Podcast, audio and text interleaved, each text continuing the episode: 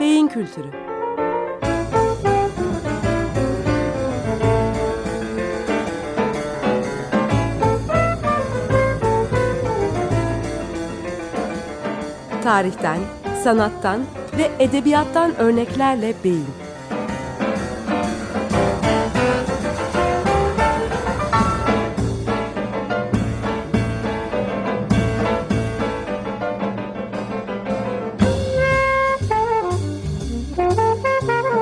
Hazırlayan ve sunan Oğuz Tanrıdağ. Merhabalar efendim. Beyin Kültürü programına hoş geldiniz. Ben Oğuz Tanrıdağ. Bugün 2 Kasım 2015 Pazartesi. Hatırlayacağınız üzere geçen programda zaman içinde değişen beyin anlayışlarından ve eskiden inanıldığı gibi beynin %10'uyla veya sınırlı bir bölümüyle değil, tümüyle çalıştığını gösteren verilerden ve anlayış değişikliğinden bahsetmiştim. Daha sonra bu anlayış değişikliklerinin oturduğu zeminlerden söz etmiş ve bunları beynin bütünsellik prensipleri olarak adlandırmıştım. Beynin bütünsellik prensiplerinin 5 tane olduğunu söyleyerek birincisinden söze başlamıştım. Bu, hatırlamamız gerekirse, beyinde bütünsellik basitten karmaşaya doğrudur prensibi. Beynin hem anatomisini hem de işlevlerini kapsayan bir prensip bu. Beyinde basitin anlamı anatomik açıdan hücre yapısı ve bağlantısının basitliği, beyinde karmaşığın anlamı hücre tiplerinin ve bağlantı sayılarının artması anlamına geliyor. Beyinde bütünsellik kavramının basitten karmaşa olan yolunu söylerken öncelikle beyin yapısının ana özelliklerinden bahsetmiştim. Her bir beyin yarısı içinde 4 top olduğundan söz etmiştim.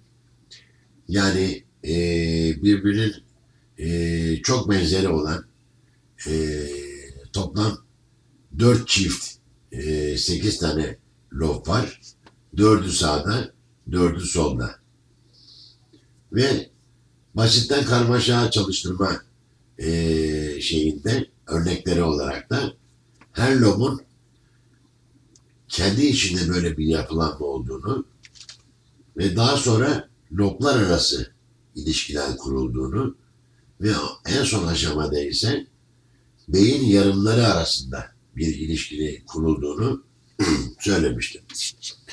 Bu programda bu söylediklerimi örneklemeye çalışacağım. Öncelikle ön lobdan başlayalım. Bu lobu frontal lob diyoruz. Ön lob genel anlamda hareket lobu olarak kabul edilebilir. Yani ön lobun temel işlevi harekettir. Beyindeki hareket merkezleri bu lobun içindedir. Hareket niteliksiz, kimliksiz ve şekilsiz bir şekilde, kaba bir şekilde bu lobun içinde başlar ve bu lobun içinde başlayan hareket, hareket merkezinin komşusu olan ve önünde yer alan beceri merkezleri tarafından tamamlanır ve en sonunda beceri merkezleri tarafından sınıflandırılan veya bir şekle sokulan hareket, daha da önde yer alan beyin bölümü tarafından amaca ve mantığa uygun hale getirilir. Bir örnekle bu sözlerimi açıklamaya çalışayım. Örneğin bir nesneyi tutuyoruz. Bu nesne çakmak olsun. Basit hareket merkezinde çakmak niteliksiz bir nesne olarak tutulur ve onun başka bir bilgisi yoktur. Bu bölge tarafından diğer hareketler gibi veya güç denemeleri gibi tutulan bu nesne, bu merkezin bir önünde yer alan beceri merkezi tarafından amaca yönelik olarak nesnenin kullanılması aşamasına yükselir. Yani çakmak temel hareket merkezi tarafından tutulduğuna göre çakmağın yakılması bir öndeki beceri merkezinin işidir. Tabi tahmin edeceğiniz gibi de beceri işlevini yapan beyin bölgesi anatomik olarak temel hareket bölgesinden daha karmaşıktır. Yani beyinde yapısal basitlik, basit işlevsellik, yapısal karmaşıklık, karmaşık işlevselliğe denk düşüyor. Nesnenin kullanılması, yani örneğimizde olan çakmağın yakılması, tabii ki basit ve otomatik olarak yapılabilen bir hareket değildir. Bir nesnenin kullanılabilmesi için, bu örneğimizde çakmağın yakılabilmesi için, kişinin çakmağı tanıması ve çakmağın yakıldığını hayatı içinde görmüş olması ve öğrenmiş olması gerekir. Yoksa çakmağı tanımayan ve nasıl yakılacağını bilmeyen insanlar çakmağı uzun denemeler sonucunda yakmayı becerebilirler. Ama biz bundan söz etmiyoruz. Önceden öğrenilmiş programlı hareketlerin bir beyin bölgesi tarafından gündeme getirilmesinden söz ediyoruz. Çakmak da yakıldı ama bildiğiniz gibi çakmak her ortamda yakılmaz. Çakmağın kullanılması için belli bir amaç gerekir ve belli bir ortam gerekir. Çünkü çakmağın manasız ve anlamsız yakılması ile birlikte yangın çıkabilir, ondan sonra bir şey patlayabilir ve son derece uygun olmayan durumlar ortaya çıkabilir. Beynimiz bunu engellemektedir. Beynimiz bunu önlemektedir. Ne vasıtasıyla önlemektedir? Beceri bölgesinin önündeki geniş sosyal beyin bölgesiyle önlemektedir. Dolayısıyla çakmağı yakmayı bilen bir insan her ortamda çakmağı yakmaz. Ancak gereken bir sosyal ortamda belli bir amaca hizmet etmek için yakar. Peki bu sıralama içinde basitten karmaşaya doğru gittik. Peki bu beyin bölgelerine hastalıklar sonucu veya travmalar sonucu bir şey olduğunda acaba senaryomuz nasıl bozulur? Çakmağı tutan, nesneyi tutan temel hareket bölgesine bir şey olduğu zaman çakmak tutulamaz. Nesne tutulamaz.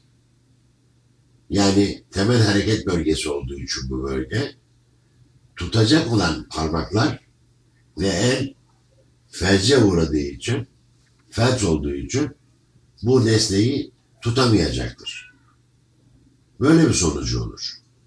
Ve dolayısıyla diğer bölgelerle birlikte bunu tekrar yorumlarsak, çakmağı ne kadar yakmayı bilirsek bilelim, çakmağın hangi ortamda ve ne için yakılacağını bilirsek bilelim, eğer çakmağı yakalayacak olan kasları çalıştıran nöronlar, beyindeki hareket merkezi sağlam değilse, çalışmıyorsa, bütün bu bilgiler pratiğe dönüştürülemez. Pratik işine ortaya konulamaz.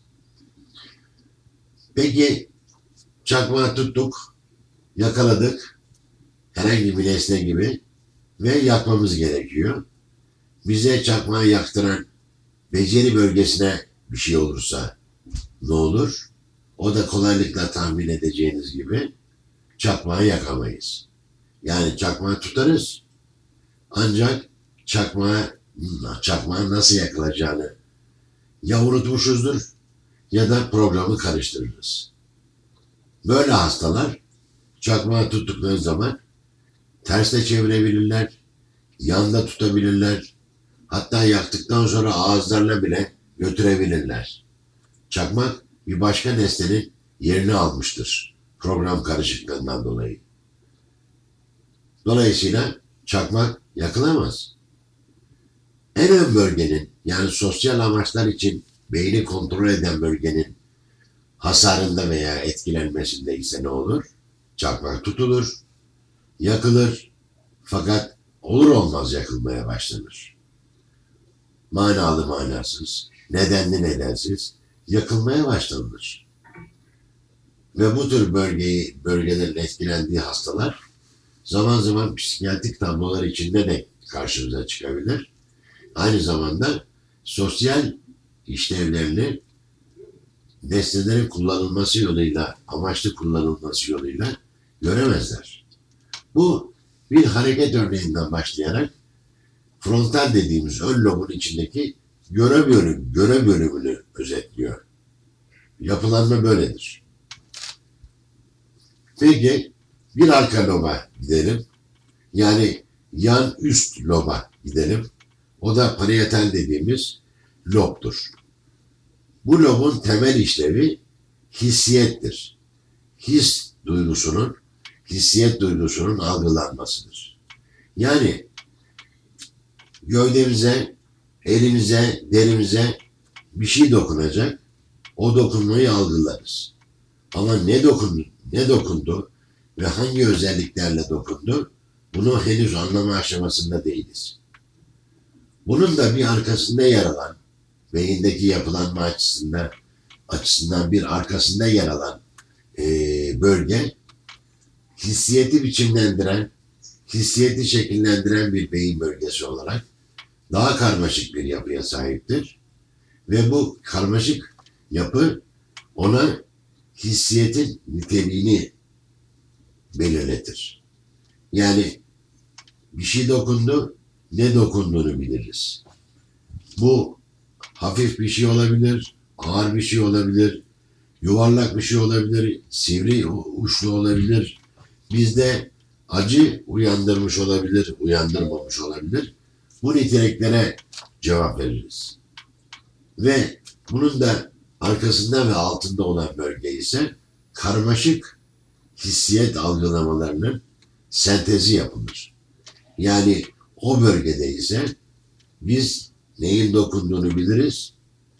Aynı zamanda neyin dokunduğu düşüncesi bize başka algılar konusunda yardımcı olur. Nasıl mı? Şöyle, gözlerimizi kapatalım, avucumuzu açalım veya sol avucumuzu açtığımızı varsayalım.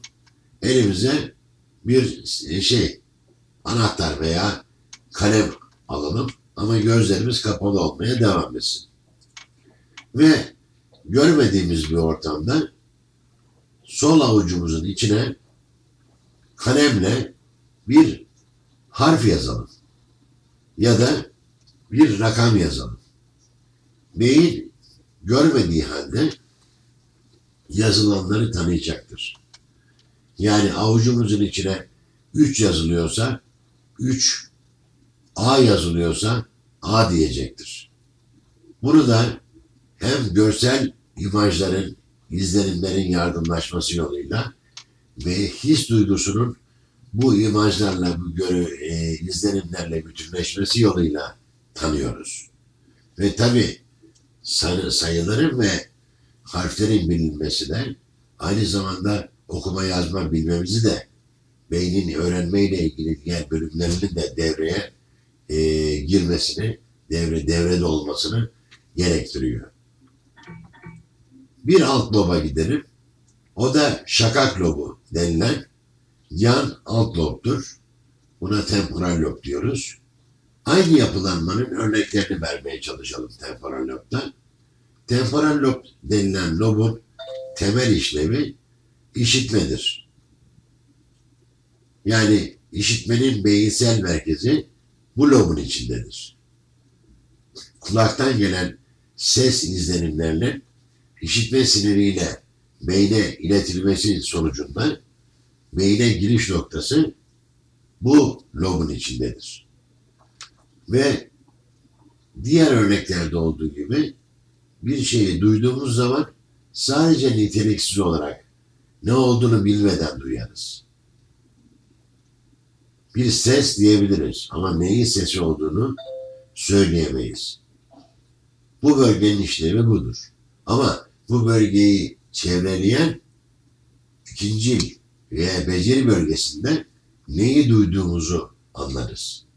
Duyduğumuz bir kuş sesi ise onu anlarız. İnsan sesi ise onu anlarız. Ve o sesin bize neler söylediğini anlarız. Bu bölge sese nitelik kazandıran ve nesne sesi mi, canlı sesi mi onu ayırt etmemize yol açan bir sestir. Bölgedir. Peki, üçüncü aşamada karmaşık analiz bölgesinde yan nokta ne olur? O zaman seslerin içindeki amacı, seslerin içindeki niyeti anlamamıza imkan tanıyan bir sentez söz konusudur.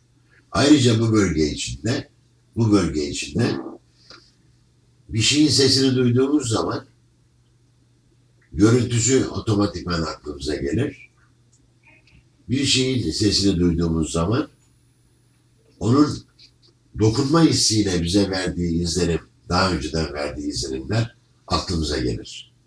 Dolayısıyla bu bölge adeta üç lobun ortak çalışma bölgesidir. Görme lobu, dokunma lobu ve işitme lobunun ortak çalışma bölgesidir.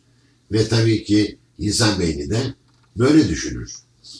Anahtar sesi duyduğumuzda o duyduğumuz sese göre anahtar şeklini tahmin edebilmemiz tamamen bu sentez yüzündendir. Anahtarın kapıyı nasıl açtığınız, sesini duyduğumuz anahtarın tipini tahmin edip aynı zamanda ne anahtarı olduğunu tahmin etmemiz de bu yüzdendir. Bir kapıyı açıyorsa bu anahtar, kapıyı nasıl açacağını tahmin etmemiz de bu sentez yüzündendir. Geriye kalıyor son lob. Yani en arkadaki lob. Bu da görme lobu. Temel işlem olarak görme lobudur. Buna da oksipital lob ismini vermekteyiz. Oksipital lob beyinde geniş bir lobdur. Ve bu yüzden insan beyni temel özellikler bakımından da görsel bir beyindir. Görsel ve mekansal bir beyindir. Görsel ve mekansal işlemleri fazla ve çok yönlü yapan bir beyindir. Temel beyin bölgesi olan görme bölgesi, bu lobun içindeki temel görme bölgesi ne olduğunu anlamadan bir şeyleri görür. Sadece görür. Ve gördüğü şey de ne gördüğüne dair bir izlenim veren bir şey değildir. Ayrıca renkli de değildir. Çünkü temel beyin bölgesi henüz renk hücreleriyle bağlantı kurmamıştır. Ve biz gördüğümüz şeyi temel beyin bölgesiyle siyah beyaz görürüz. Ancak ikinci olan beceri bölgesinde 4 hatta kimi otoritelere göre 5 ayrı görme bölgesi daha vardır ve biz o sayede bütüncül olarak görebiliriz. Derinlik, şekil, renk gibi analizleri yapan görme bölgeleri vardır. Dolayısıyla bu bölge devreye girdiği zaman gördüğümüz şeyi anında ne olduğunu ve rengini de anlarız. Ama bunu geriye sardırmak mümkün değildir. Yani önce çok basit göreyim, arkadan diğer nitelikleri teker teker ekleyeyim. Beyin böyle çalışmaz. Beyin bize anında çıktı verir. Ve çıktı verdiği için de nesnelerin, yüzlerin, cisimlerin ilk halini bilemeyiz. İlk hali konusunda bir izlenime sahip değilizdir. Bu konuyu kafaya takan, bu konuyu merak eden sanatçılar da olmuştur. Görsel, mekansal işleyince tabii ki aklımıza ilk olarak ressamlar geliyor. Örneğin Cézanne bu işi kafaya takan insanlardan bir tanesidir.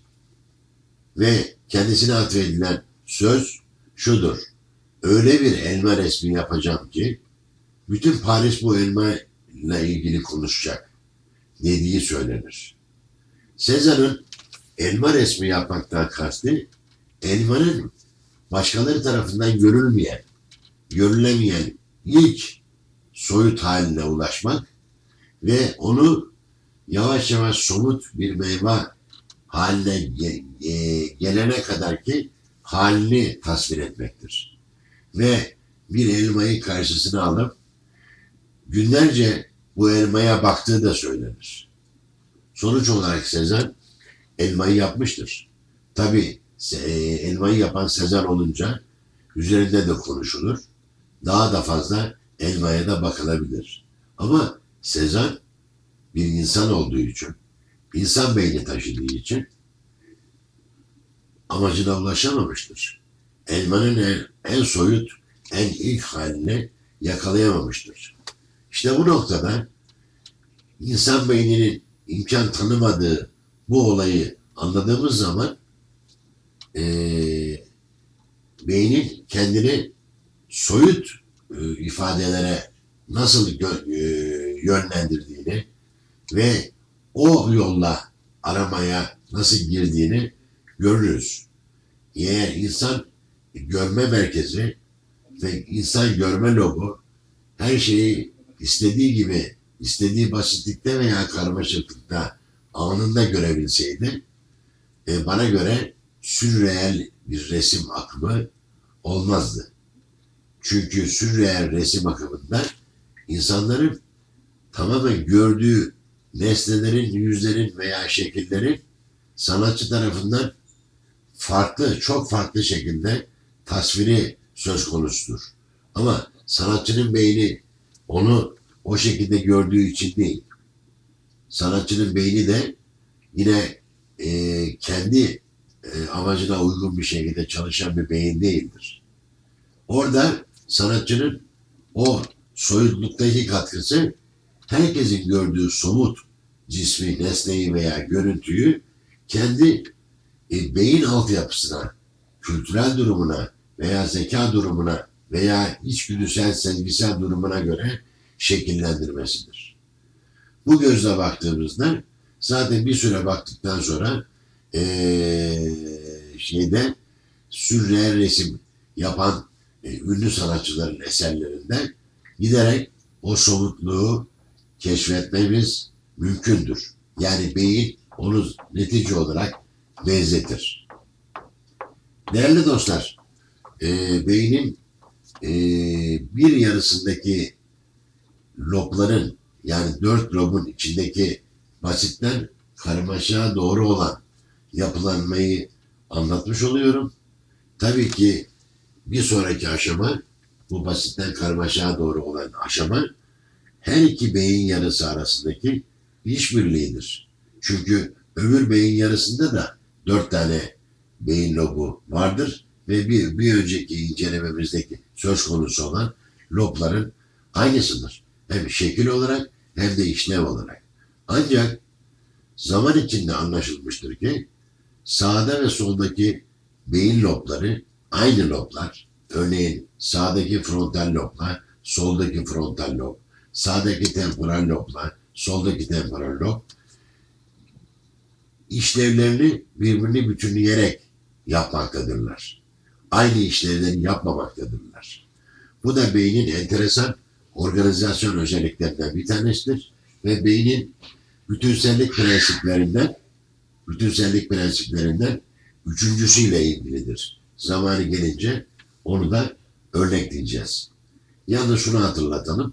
Beynin sağ ve sol yarıları güçlü bir anatomik köprüyle bağlıdır. Ve bu köprü, corpus callosum denen köprü, 250 milyon tane bağlantı lifini içerir. Bunun anlamı şudur: beynin sağ veya sol yarısında olan herhangi bir olay öbür yarısı tarafından anında öğrenilir ve anında katkıda bulunulması gereken bir şey varsa o katkı yapılır. Bunu bir örnekle ortaya koyup programı bitirmek üzereyim değerli dostlar. Örneğin konuşma. Konuşma sol beynin daha çok da frontal lobu tarafından ortaya konur. Biz 100-150 yıldır biliyoruz ki bizim sol beynimiz dil beynimizdir. Konuşma merkezimiz o beyindedir. Ama sol beyindeki konuşma merkezi olayı sadece dil bilgiler eşliğinde ve bir robot tutarlılığıyla ortaya koyan bir şeydir. İşlev yerine getirir. Buna karşılık insan robot gibi konuşmaz. İnsan konuşmasının içine duyguları taşır, inişleri çıkışları taşır. İşte bunu yapan konuşma için özelleşmiş olmadığı varsayılan sağdaki frontal lobdur. Her ikisini birlikte ele aldığımızda karşınızdaki insan konuşması her ikisinin ortak üretimidir. Ve aradaki bağlantı sayesinde bu ortak üretim mümkün olur. İyi bir hafta diliyorum sizlere. Beyin kültürü.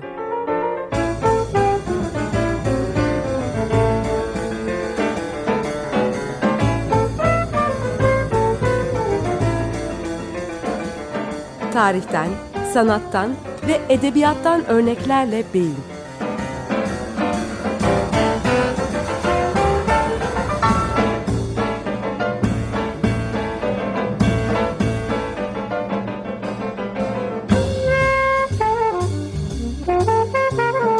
Hazırlayan ve sunan Oğuz Tanrıdağ.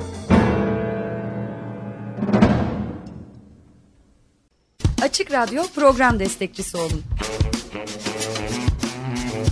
Bir veya daha fazla programa destek olmak için 212 alan koduyla 343 41 41.